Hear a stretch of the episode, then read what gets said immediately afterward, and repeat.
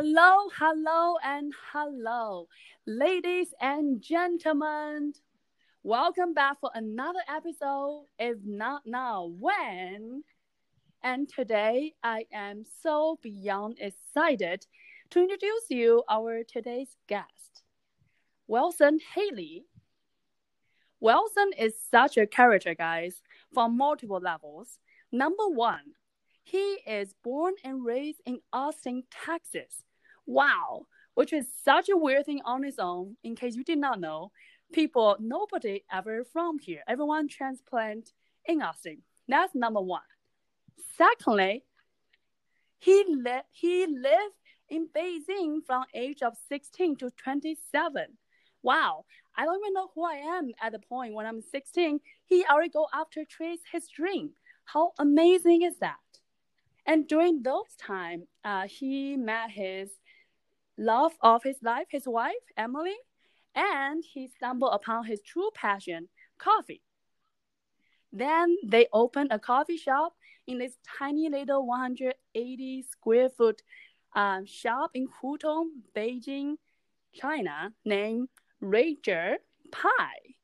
And the coffee shop become very quickly become a phenomenon of the local and also be featured by many, many, many successful publications.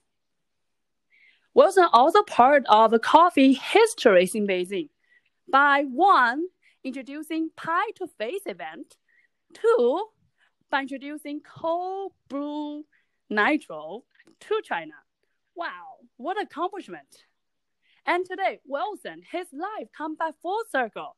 He today and his entire family in Austin, Texas, they back to their root and found and create Tespresso. With that, I am so excited. Thank you so much, Wilson, for joining us today. Thank you so much for having me. I'm really excited. Yes, yes. Oh my God. What a journey, Wilson. Can you tell us a little bit about when you were 16, what were you thinking? How do you get yourself to China? Well, so I do believe that there are a there's a certain type of person out in the world who, if they get bit by that wanderlust bug, they just have to get out, and that was definitely me. You know, I grew up in Austin. I love Austin, but uh, you know, as a teenager, I just I needed to get away. So this opportunity fell in my lap, and I said, "Sure, why not? Let's go to China. Let's see what it's about." And you would not even hesitate, not even fear when you were 16. Yeah, at that, at that point in time, I was full of confidence, had no fear, everything was perfect and i said yes that's fine let's do it. Wow that's so incredible. So tell us okay the, the moment you land in china and every you don't know anyone you barely probably read at the point i imagine there's not much english every, anywhere. How does it make you feel yeah, absolutely. Um, so I, I landed in Beijing in 2005. And at that point in time, you're right, there was very little English uh, spoken or even on the signs there. So it was a, it was a difficult transition. I, I spoke almost no Chinese and I was living with a Chinese family mm-hmm. um, who I couldn't, we, we could barely communicate. uh, so it was a fun couple of, uh, couple of months there at the beginning. Wow. Um, but yeah, no, it was. Uh, I fell in love. I absolutely love the city. It was it hard for you when you you know during the process of getting familiar with yourself with everything and get to know the culture, the people in the process. Was it scary? I I think I'm lucky compared to a lot of other people mm-hmm. who visit China mm-hmm. because. I went with zero expectations. I had mm. no idea what China was, what it was about. Mm-hmm. Um, and so everything was new and fresh to me. And at that point in time, I was, yeah. that's what I was looking for. I was like, give me something new, something interesting. And so I ate it up. I, you know, I ate up the language. I ate up the culture. Wow. I wanted to learn everything that I could. That's fascinating. Okay. So sounds like it's a smooth landing for you. And what were you looking for at the time? And did you find it? You, yes. So at uh, at 16, my dream was to write a dictionary I was uh, I was a huge fan of. What yeah, I know. wow. Write a dictionary. Um, I was a huge fan of uh, linguistics, especially uh, kind of the uh, heroes in the field like Noam Chomsky. And I was, you know, I was really into learning a new language. I realized that if I wanted to really understand how how people communicate and how people um, process their own thoughts and to communication forms, that learning a different language would be critical uh, a critical part of that. Why do you want and to so I learn said, why did why did I want to learn that? a different what, language What what what what what interests or you? Chinese specifically? Yeah, both. What inspire you? Why you think learning a new English, learning new language, new culture, new linguistic? Why that's interesting? Well, so the uh, like we're getting off into the philosophical end of things, but the my I have a I have a love hate relationship with language, in that it is the only method that humans can communicate with each other, and yet it's an imperfect method. Nobody can ever truly know what is going on in your mind, in your uh, in your soul, and yet by using words, you're able to communicate that somewhat, and so you Mhm. can guess and you can relate. And so having a better grasp on that, like hmm trying to figure out how language, what role it plays, I realized that having one language, just English, is not the full picture. And having a separate language that approaches thoughts and interactions in a slightly different lens would be critical to my own understanding of language as a whole. And so I said, "Hey, let's uh, let's learn Chinese." Wow. um, part of the impetus being that Chinese is about as different as you can get from English, and that having those completely different lenses through which humans engage in interaction with each other and process those thoughts that was my that was my desire. and when you were 16. E- Yeah, yes, when I was 16. wow, incredible. You have a desire when you're 16 and you just dive forward in. Gotta pick a hardest language possible and on the plane, there you go. Yep, yep. Okay, so how's uh, the dictionary writing process for you? No dictionary was ever written. I don't plan on writing a dictionary at any point in time. so, Good. that was a dream at 16, and I've since uh, since moved on to Mhm. different different dreams. Yeah.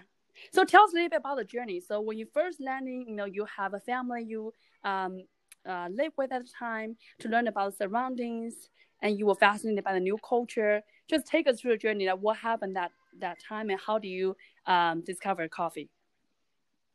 Sure. Um, so I, I moved to Beijing when I was 16 and uh, fell in love with it that year. It was my junior year of high school. I actually came back and finished high school here in the States, um, here in Austin, and then uh, immediately flew back to do university in Beijing. And so I went to uh, BLCU. I was the I was studying as a Chinese literature major, which in retrospect was completely insane. Oh my god, Um, that was so hard, guys. And as a Chinese native speaker, I think that's a really hard school, even for me to to comprehend, you know, the language and literature, all those readings, all the in, insane, incredible project.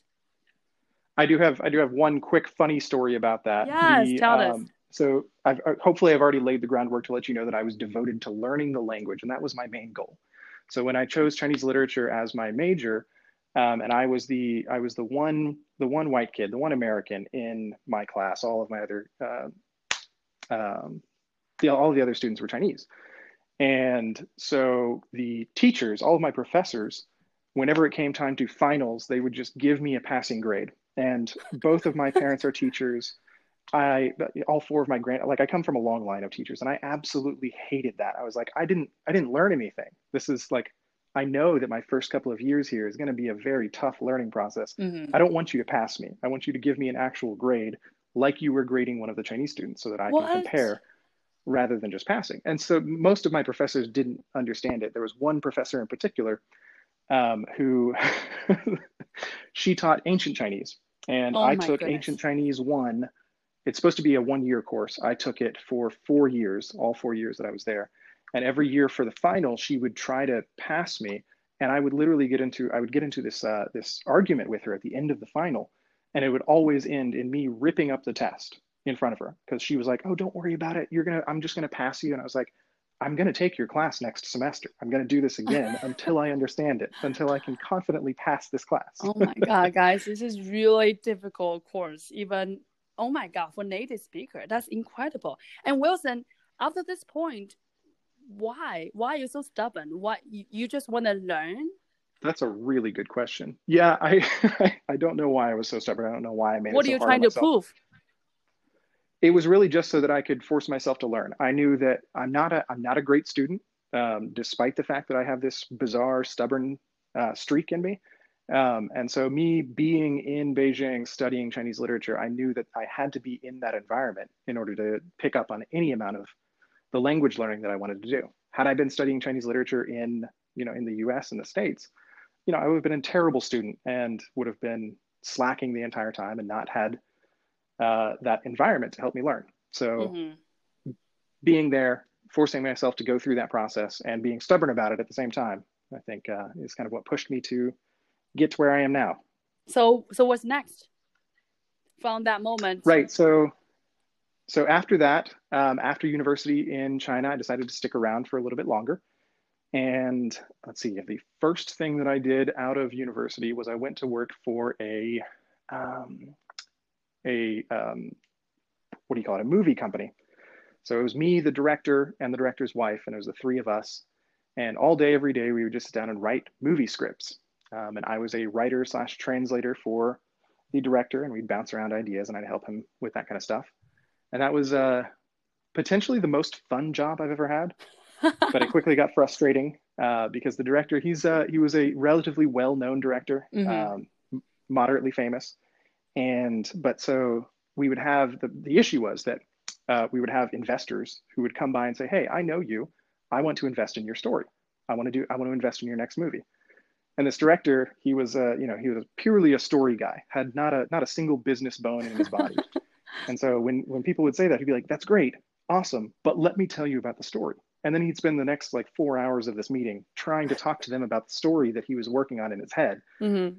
And it just got so frustrating for me because the investors would walk out of there and be like, "Well, you know, this guy's cool, but he doesn't have a team who can take care of the business for him. Mm-hmm. Like, we can't, we can't work with that." And so, not a single movie while I was there, not a single movie went through. Ouch. And I said, "Okay, I've got to move on." So, so then, how do you pivot from movie to coffee? well, there was one step in between movie and coffee. So yes. after movie, I I worked in manufacturing briefly, mm-hmm. um, in mostly in like um, photography gear and photography backpacks and things like that. So it was kind of related to the the movie world. Um, and then during my manufacturing stint, that shifted into being a business consultant for American companies. So an American, you know, like a product manager or a CEO or somebody from a, an American company would come over to China to you know check out their factories, to start trying to make deals with wholesalers and distributors in China.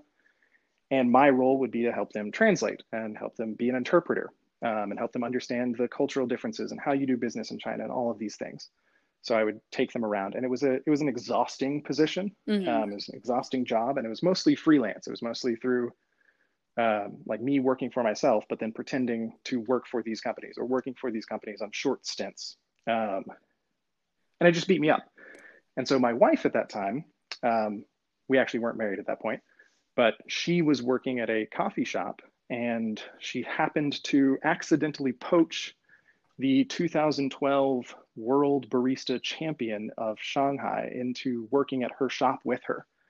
And so this guy is, there's a um, I don't know if you're familiar with the whole coffee, the competitive coffee scene, but there's a barista competition where mm-hmm. it's a whole dog and pony show where the baristas go and they talk about the particular coffee that they've sourced and how they worked at the roaster to get the exact roast that they wanted and wow. how they go about brewing it. And they sit before a panel of judges and they make them all these drinks. And so they're judged both on their ability to uh, do showmanship and talk about things and educate the panel of judges, but mm-hmm. also on their technical skills of actually making the coffees.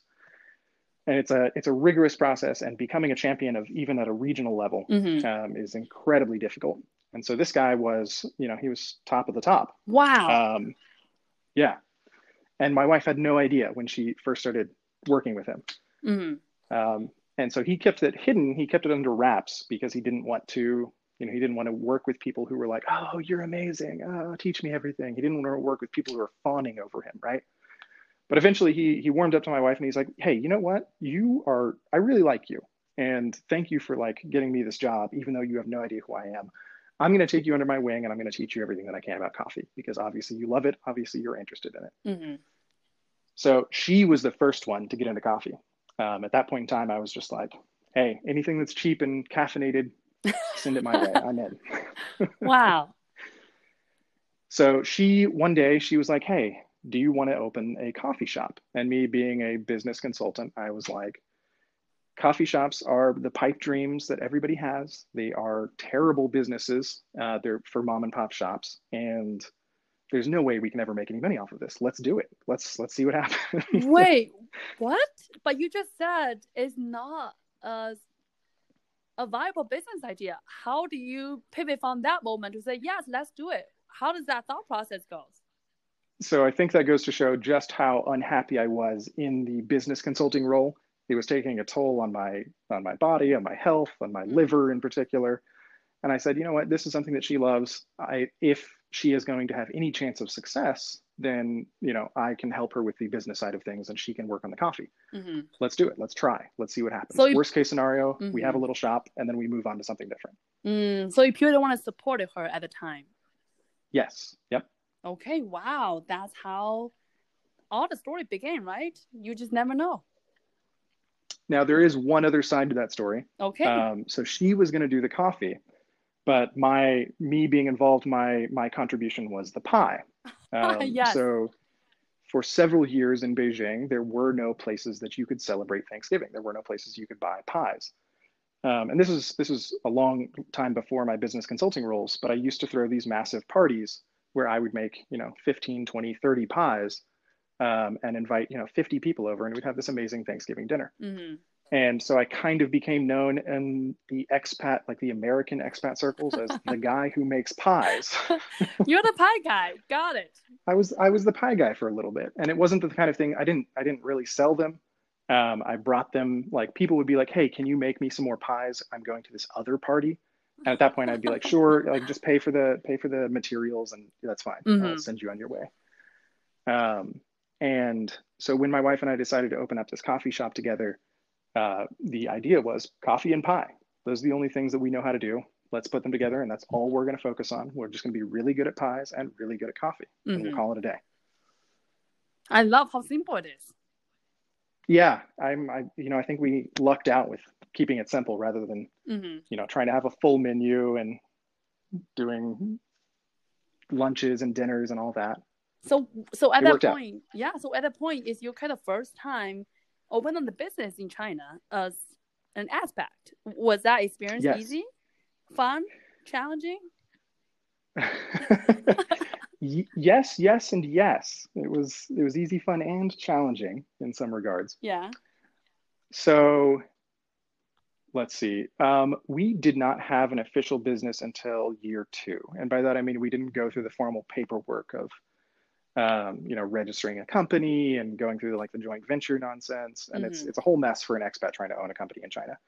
And what we did at first was we literally just rented a tiny little storefront, uh, like you said, 180 square feet, I believe, was 18 square meters, so around there. And we re- we renovated it and built it out to be a cafe slash pie bakery. And I think we had four seats on the inside and then a little shelf on the outside where people could stand and hang out.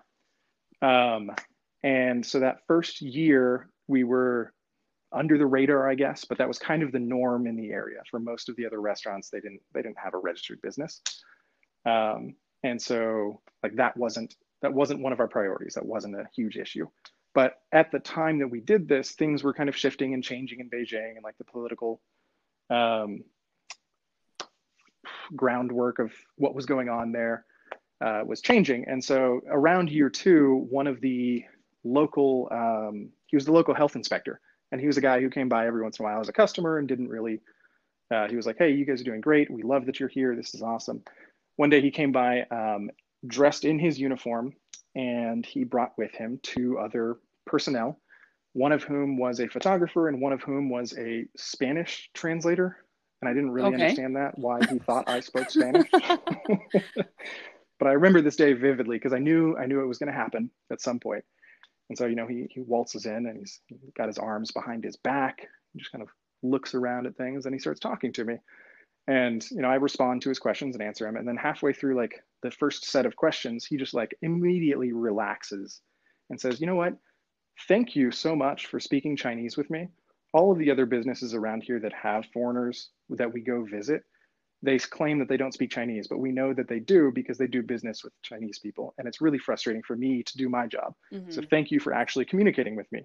Like this is a routine inspection. This is not a big deal. This is just me coming to kind of put you on paper and Mhm. take, get this taken care of. Mhm. And so he do, he goes through and he does the whole thing and he checks everything out and he's like, look, this this place is not up to code at all. Wait, what does that mean? no. That means that we didn't have everything that we needed to be operating as a as a as a restaurant. Got it. So he's the health inspector. He's coming to check and make mm. sure that we mm. are uh, meeting everything. But what he does say is that look, it's not up to code, but this is the cleanest restaurant I've ever seen, and you were doing a lot for the economy in my neighborhood.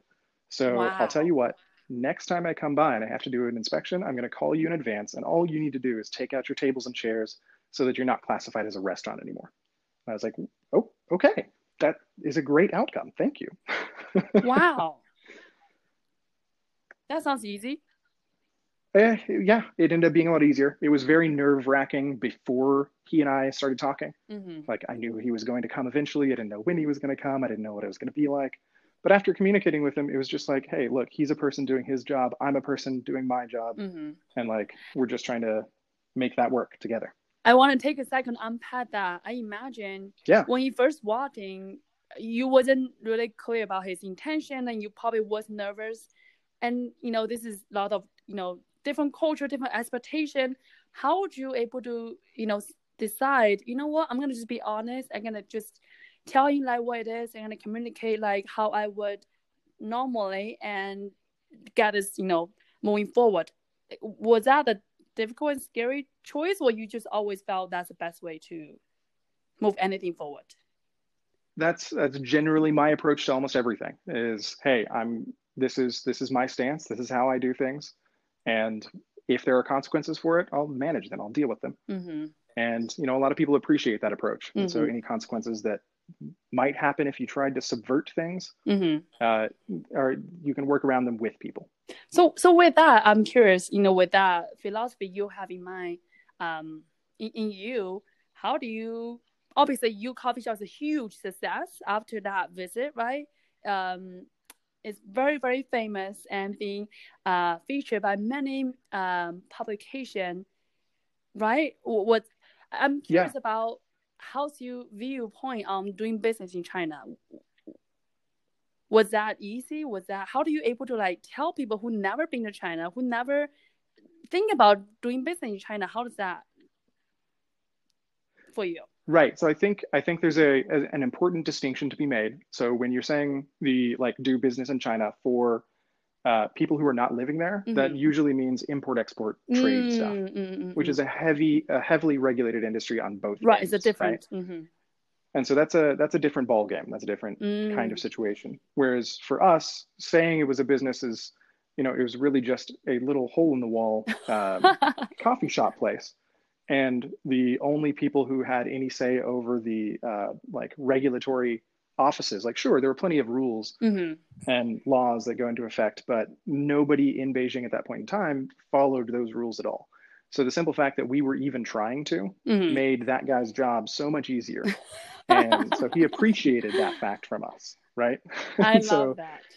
For what we were doing, I would say it's a lot easier to do business in China when you're mm-hmm. going to open up a shop or something like that. That is probably not true anymore. I hear that things have shifted significantly in Beijing. Mm-hmm. Um, but at that point in time, for us, it was. Mm-hmm. Okay, so now your shop is super success. What's next?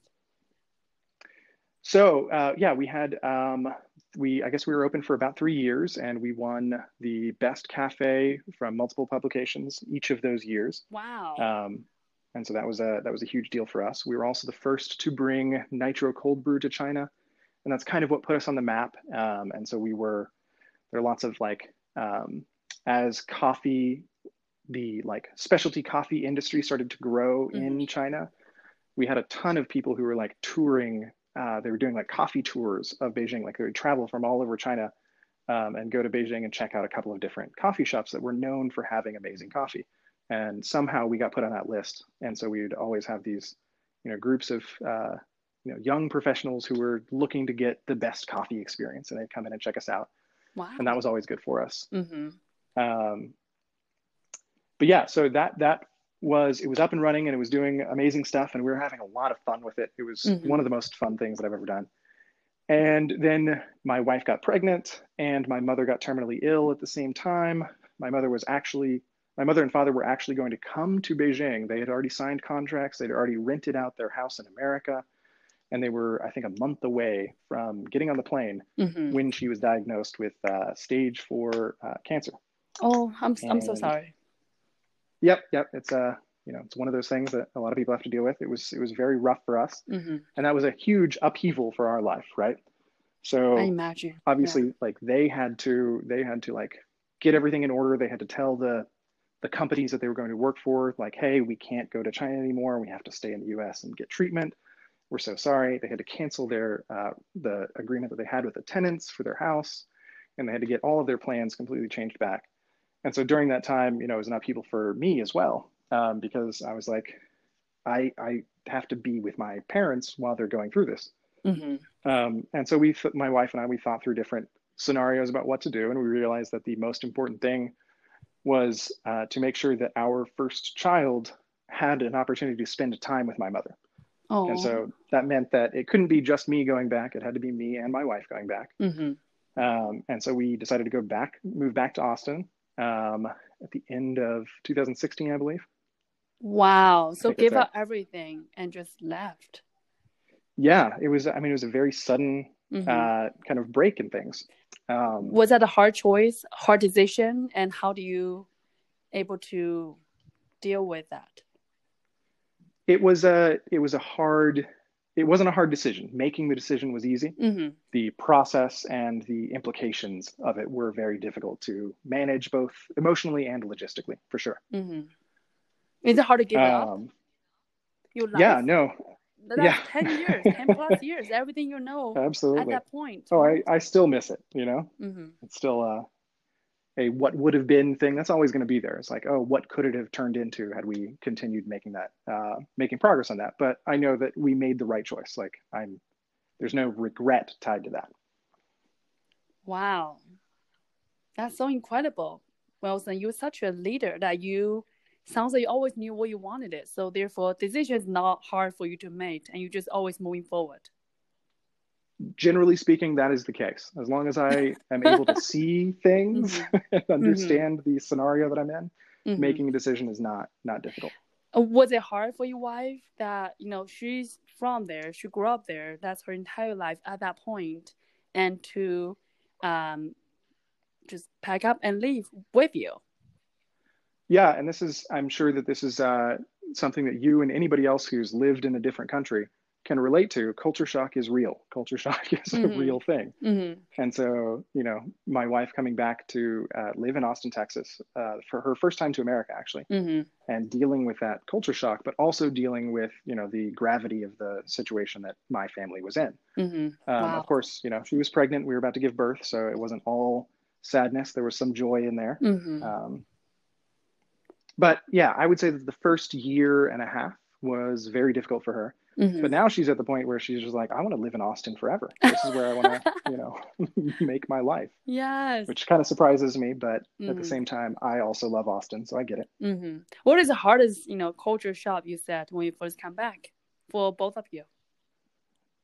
Honestly, for her, I I can't answer. I don't Mm. really know what she would consider the hardest thing. I would imagine it would be um, kind of friendships. We came back with, you know, we, Mm. we were owners of a of a massively successful little pie shop, pie and coffee Mhm. shop, Mm-hmm. and so we had a, pun- a, a bunch of people coming through our doors every day that we would get to interact with, a ton of friends that we would Oh. be able to interact Mhm. with, and immediately moving back to uh, kind of what she describes as a very rural space. You know, Austin is rural compared to Mhm. Beijing. Well, compared to feel- Beijing, yes. yeah, it feels very empty in Austin, even though there's everybody's complaining about the population and traffic. But yeah, we didn't know anybody, and so that was a that was a difficult transition. Mhm. Um, for me, I would say the biggest thing was uh, managing the whole credit system. Mm. Uh, because I spent my formative years in Beijing, I obviously had zero credit built up. Mhm. And even though we had um, we had the cash for a lot of uh, expenses, there were some things that we still couldn't do. We couldn't rent an apartment. Um, I had a lot of trouble buying my first car Mhm. because they they almost required that I get some financing for it, even though I was trying to give them the entire price in cash. And they were like, "Oh no, you, if you do that, you have to get like a background check and we have to get the police out here. In retrospect, I think they were just trying to, you know, make money on the uh, financing end, but mm-hmm. yeah, I have that issue too when I first came here, but yes. Yeah, yeah, it's a. Uh, so yeah, managing that and figuring that out was uh, mm-hmm. something that I never had to do before, and all of the people my age, uh, all of my old friends were like, "Dude, you haven't figured this out yet." was it hard to accepting that you know when you were age of 27 28 you kind of have to quote unquote start from beginning was that hard to swallow given that you were so you know successful and established at china at the time yes there was definitely a um, what would i say so it was a realization of my own status in China. Like while I was there living that life, it didn't really make sense to me that um, I had a network of people that I could rely on and that would support each other. Um, and that I was able to understand the system and that there were, I don't know, there were there were benefits of being a part of a community that I didn't have moving back here. And yes, like that was not something that I recognized until I didn't have it. Mm. Um, and so going through that process of like oh, why is everything so difficult? To okay, wait a second. There's there's not a network here of people that can support me. That's really difficult to uh, shift into. So how do you? I'm still, you know, I'm still working on that. So what can you um, help us? Like, how do you move forward? The reason I ask for that is I think today you are incredible. You know, already kind of have established things that you want to accomplish in Austin. And I felt maybe a lot of listeners are in that point of life where you know is that shift the mentally shift in terms of saying oh why this why that okay now this is let's move forward like that's hard battle i guess. So love to hear about what's your thoughts? How do you um able to shift so quickly just for you know short shy about you know, four years of time? So this is uh, this is advice that applies to different people based on your personality um, and how you approach interacting with people. But for me, it's it's easy to um,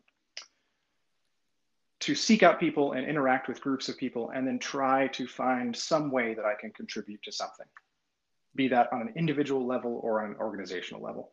Uh, so, for example, one of the first things that I uh, started doing when I moved back is to there's a um, the longest running Chinese language magazine in Texas. Um, and I reached out to the owner of that and said, Hey, I want to help contribute to this magazine. It looks like you guys are uh, working on building out its social media presence, and I want to help you kind of set out that uh, groundwork for that. And so that opened up a lot of doors for me in the Chinese community here in Austin. Um, I'm actually on the board of that um, that magazine at this point. Um, and so like things like that, and then just like after that, finding individuals who you know you, you meet people, you talk to them, you find out what they do, and you're like, hey, is there anything that I could do for you? Mm-hmm. Um, and or just find something that they need and offer that.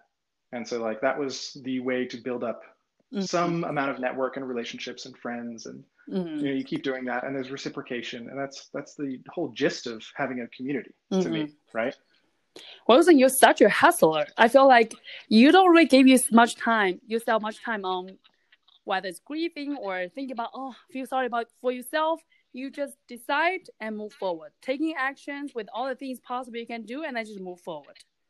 Is that fair to say? Well, then maybe maybe I'm presenting in the wrong way then, because there's definitely been a lot of grieving and like second guessing and like wallowing in self pity for sure. Um, but those are you know those are time periods where mm-hmm. hopefully it's like a day. Worst case scenario, it's like a week or so. Um, but and I think that's a normal process for everybody going through something like that. So how do you pick yourself up? I'm curious. I, I I don't know actually. I think there's that's just a part of my nature is like, hey, mm. okay, I'm done. I'm done doing this. There's there's nothing going on here. Um, this is not helping me anymore. Like it was a. Uh, mm-hmm. I needed to process something. Mm-hmm. Hopefully, it's been processed. yeah. And now I need to do something else to distract me. Mm-hmm. And if I can make that a productive thing for me or for others, then sure, let's do it. It doesn't matter what it is. Mm-hmm. I love that. Okay, so you back to Austin uh, you with your family, your wife is with you, you close up shop. So what's today? So right now I own a company called Tespresso. Yes, tell um, us how do you how that journey all started? So last February, actually, I guess it was about two years ago that I started thinking about this this concept. I knew I wanted to get back into coffee. I knew mm-hmm. I wanted to do something in coffee again, and looking at. Um, I'm going to get into some kind of nitty gritty business things. I hope that's okay. Yes, of course, please. Sure. So, looking at the Austin market, like looking at our success in Beijing, I realized that we had a, you know, we had a very low overhead for a tiny shop. We had a lot of media success um, that boosted our presence, but more importantly, it was a coffee shop that existed in a city of like you know 28 or 32 million people, depending on who you believe. Mm-hmm. And that's a you know that's a huge population that we get to work with. And Austin, on the other hand, is a city of roughly one million, I believe, Greater Austin. Um, I've also heard two million. I don't really know where it actually stands, but either way, it's still you know it's it's a tiny fraction of the population of Beijing. Mm-hmm. And yet, for our overhead costs, when I was doing research and looking at how much does rent cost, how much does labor cost, they're about the same. Like Beijing and Austin, dollar amounts mm-hmm. are about the same. Wow. And so, looking at the Austin coffee market, I was like, well, this doesn't this doesn't make a whole lot of sense. If we're paying the same amount in all of our overhead and expenses, we're able to charge less money uh, for individual coffees, and the um, the competition in the market is so large that mm-hmm. it just doesn't it doesn't make sense to me to open up a coffee shop. So that was my line of thinking. I was like, I want to get back into coffee. I don't want to open up another coffee shop. And then I came across a statistic that made a lot of sense to me that there was in my market research um, that there's of the people who buy coffee in the US, this is not specifically Austin, but I'm sure it applies to Austin um, as well, of the people who buy coffee on a weekly basis, 70% of those people do so in a drive through. And so that kind of clicked a little light bulb in my head. I was like, wait a second, okay, there's the coffee culture in, uh, in Beijing is one of exploration. Uh, Chinese people are looking to explore coffee and figure out what it is. And so it's a new concept where you get to delve into the science and the intricacies and the nuances of flavor and the roasting and the whole process, right? Mm-hmm. That's part of the, the story behind it.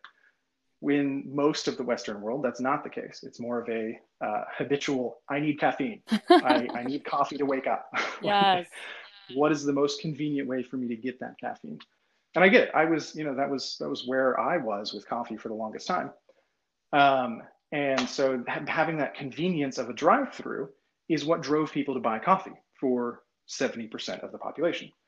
And so thinking, okay, convenience is the thing, that's the game. There's this other 30% of the market that is, there's maybe a portion of that that's for the specialty coffee that I love, that I want to bring to the world.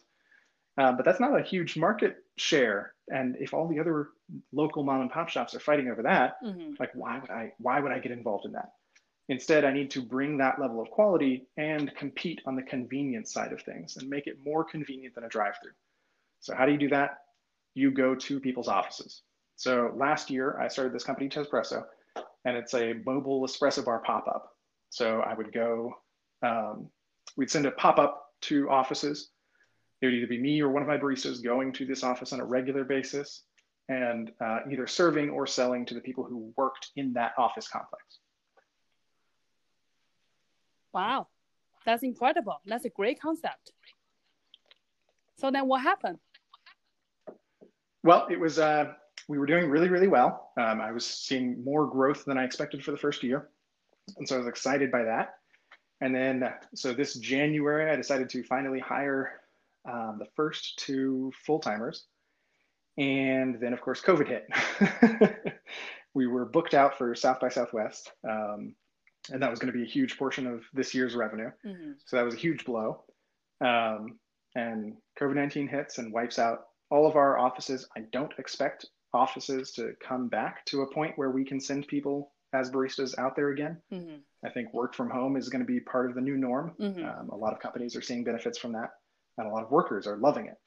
So we're I've had to completely rethink this this business model. Was that um, hard? Um, and trying to determine. Was it hard to pivot in terms of you just started your business a year ago, everything going so yeah. well, you were so loving it, and you know something unexpected hit and now you had to rethink the whole business model was that hard to to kind of compete with yes it was definitely it was, it was definitely a shock especially for the first couple of weeks mm-hmm. i would mm-hmm. say the first three weeks or so i was just uh, running around in circles racking my brain trying to gauge whether or not I could uh, keep the employees on and have them do kind of part-time things, Mm-hmm. um, and just looking for opportunities that were in the same uh, the same realm that we were offering before. Mm-hmm.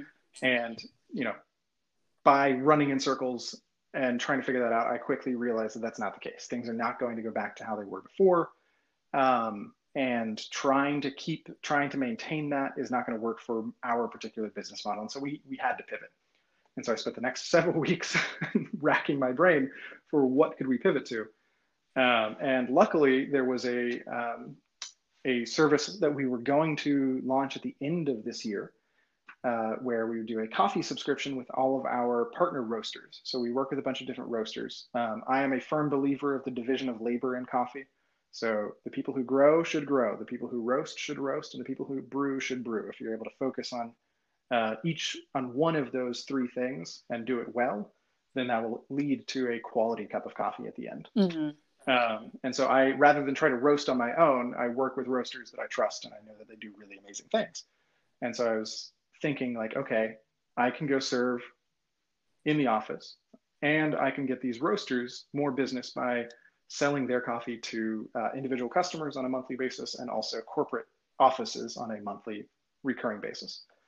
And so that's what we did. And that's what we're doing right now. Um, Wow. Minus the pop-ups, minus the corporate um, coffee. Mm-hmm.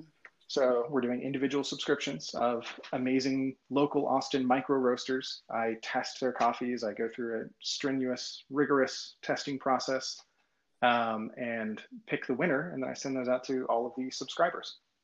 And it's been a lot of fun for Wow. you know all things considered. Wow, Wilson. You know, one thing I, I love about you is you always have such a passion to coffee that's, you know, very spoken throughout the journey. And yet with, you know, pandemic hit unexpected, nobody expect that. You're able to pick yourself up very quickly and and really see look at the coffee community and see how to able to serve and you know bridging um, the roaster and helping bring their coffee to the customer's hand and pivoting your business model so quickly so can fit with you know whatever's happening today i think that's incredible given such a short amount of time and how quickly you're able to turn everything around and still you know serving your customers Well, I do think that's a that's a huge part of it is that, you know, the roasters that I used to work with, I would, you know, I'd call them up and they would be complaining about how all of the cafes that they're working for have shut down and they don't have anybody buying their coffee anymore and they don't know how to get it to their customers. And then my customers on the other side, the people that I used to serve, are over here complaining about, hey, I can't get good coffee anymore. Mhm. All of the cafes that are in my area, you, uh, Tespresso, I don't go to the office anymore. There's no more Tespresso. How do I get better coffee? hmm and so it was an easy like once those once those things aligned in my mind it was an easy solution it was like saying hey look these there are people out here who need better coffee but they don't know how to make it themselves hmm and so they go to cafes and there are roasters who make amazing stuff but they're they're smaller and they uh, they only have like relationships with a couple of cafes. Like how do i connect those two? That's an easy pitch for me. And it's an easy way for me to contribute to both of those both of those groups of people you know? Wow, I, I love that. And Wilson, I'm obviously, you know, so proud of what you accomplished today. I'm curious, you know, along the way, like coffee has been such an important part of, you know, your life, your journey, and today you want to serve, you know, coffee to customers. That's your mission, which is very obvious. Um, what's coffee mean to you? I'm curious. the when I shifted to drinking specialty coffee, which I fought, my my wife had to force me to get into it. There were two things that um, quickly became apparent to me. Number one was the health benefits, uh, and this is actually Mhm. not something that I talk about a lot because I think that you know I'm not a nutritionist. I'm not a um, you know I don't write scientific papers about the nutrition of coffee. But the anecdotal experience for myself has just been that going from um, burnt kind of uh, what's called second wave coffee, of the old guard of what coffee is expected to be, and where 99% of the coffee out there um, is roasted. That's a you know it's burnt and it, it completely destroys your body. Like the the caffeine, you get these crazy jitters. There's Wow. untold carcinogens. Uh, there's mold in them. All these kinds Mhm. of things. And so like I when I shifted over to specialty high quality specialty coffee, I quickly noticed my own um, uh, my own body's response. to that. Like the caffeine was no longer a jittery kind of caffeination feeling. Um, I felt it, I felt clear, clearer and more alert. Um, you know, and then just like the inner the amount of energy that I had throughout the day was a constant level as opposed to this crash and burn kind of a thing.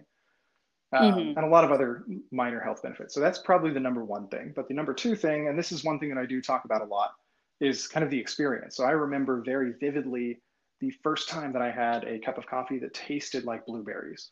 And I think that's what? Yes, yeah. so this is a thing that um, a lot of people have not experienced, and which is why I I love the uh, specialty coffee world of like helping people experience these crazy tastes in coffee. Um, and blueberries is one of the most common ones that you're able to find. Um, in fact, the coffee that we're doing next month has a strong blueberry hint. Um, so I'm really excited to see how many of my subscribers mm-hmm. are able to pull that out and kind of experience that. Um, wow. Yeah, that, so, that was not unexpected. Blueberry, that sounds incredible. Right? It's, and... it's mind blowing the first time you experience it. It's crazy. wow. And my husband made me to make sure I ask you this question. Yeah. He asked me, Are you addicted to coffee today? Oh, How many cups do you drink today? I'm, I'm not going to sugarcoat it. Uh, coffee is, you know, it's a legal drug. Caffeine is um, a legal drug. Um, and so, yes, I would say that I'm addicted to caffeine, um, as I think the vast majority of people who drink coffee are. Um, I have, let's see, I, I, usually, I don't drink as much as I used to. Um, so these mm-hmm. days I'll have maybe, maybe three cups, usually more like two cups of coffee. Mm, wow. That's awesome. It used to be a lot beans. more. Yep. Yep. and I mean, there's a lot of testing involved these days. So I get roasters, I get coffee from a bunch of different roasters, and then I, mm-hmm. I will test them. And so I'll drink little sips of a bunch of different coffees on some days to try to find mm-hmm. out, hey, which one is roasted well, which one has the most exciting flavors, and how do I dial that in and help my subscribers also figure out how to dial that in. So why, I guess, you know, what, what, what about coffee that inspired you? I feel like, you know, you are very kind of put your scientist hat on, right? You know, trying to figure out the the best taste profile, trying to bring the best experience to your customer. What about coffee that made you so um, so dedicated? You know, like you were when you wanted to write the first dictionary. How do you? what does that mean to you? No, I think it is. You know how a second ago you, uh, when I said that coffee could taste like blueberries, you were kind of shocked.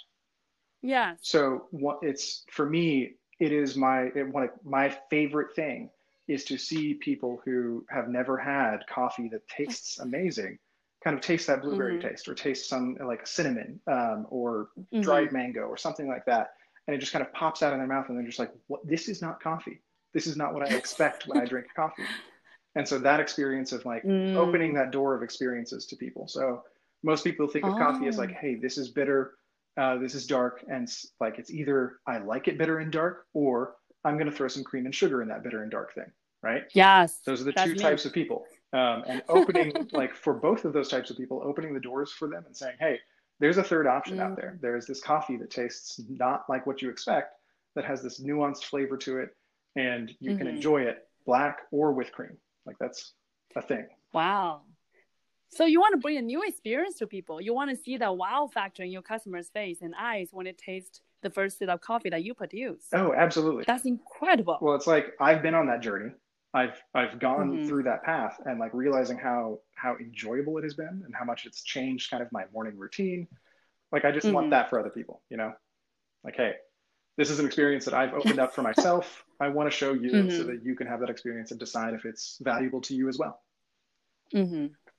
Wow, that's incredible. And Wilson, we're gonna um, add the link below so our customer or listener can find you and get subscription, try the blueberry themselves, and really taste the blueberry. Awesome. Absolutely. Yeah.